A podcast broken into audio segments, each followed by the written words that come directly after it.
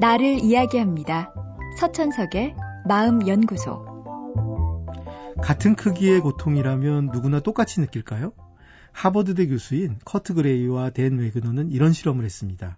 학생들에게 전기 충격기를 연결하고 다섯 번의 전기 충격을 가했습니다. 물론 상당히 고통스러운 충격이었죠. 그런데 그중 절반에게는 이렇게 말해 주었습니다.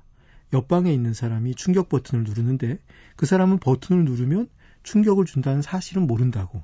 그리고 나머지 절반에겐 다르게 말해 주었습니다. 옆방의 사람들이 당신에게 고의로 충격을 주려고 버튼을 누르고 있다고.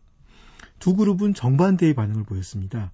충격 버튼을 누르는 사람이 고통을 줄 의도가 없다고 믿은 사람들은 첫 번째 충격은 무척 힘들어 했지만 충격이 거듭될수록 처음에 비해 점차 작은 고통을 느꼈습니다. 반면 상대가 악의적이라고 생각한 사람들은 충격이 반복될수록 더 많은 고통을 느꼈습니다. 전기 충격의 강도는 모두 같았는데 사람들이 느낀 고통은 전혀 달랐습니다. 누군가 일부러 나에게 고통을 준다고 느낄 때 사람은 더 많이 괴로워합니다. 당할 때마다 원한이 생기고 원하는 고통을 더 느끼게 합니다. 하지만 누가 일부러 고통을 주는 게 아니라고 느끼면 사람들은 고통에 점차 익숙해집니다. 불교에서는 인생을 고해라고 합니다. 우리의 삶은 질병과 사고, 예상치 못한 어려움, 예상은 했지만 견디기 힘든 순간들의 연속입니다. 하지만 고통의 시간을 어떻게 보내는지에 따라서 우리가 느끼는 삶의 질은 큰 차이가 납니다. 고통을 누구나 겪게 되는 당연한 거라고 여길 때 우리는 고통의 와중에도 작은 즐거움을 찾아갈 수 있습니다.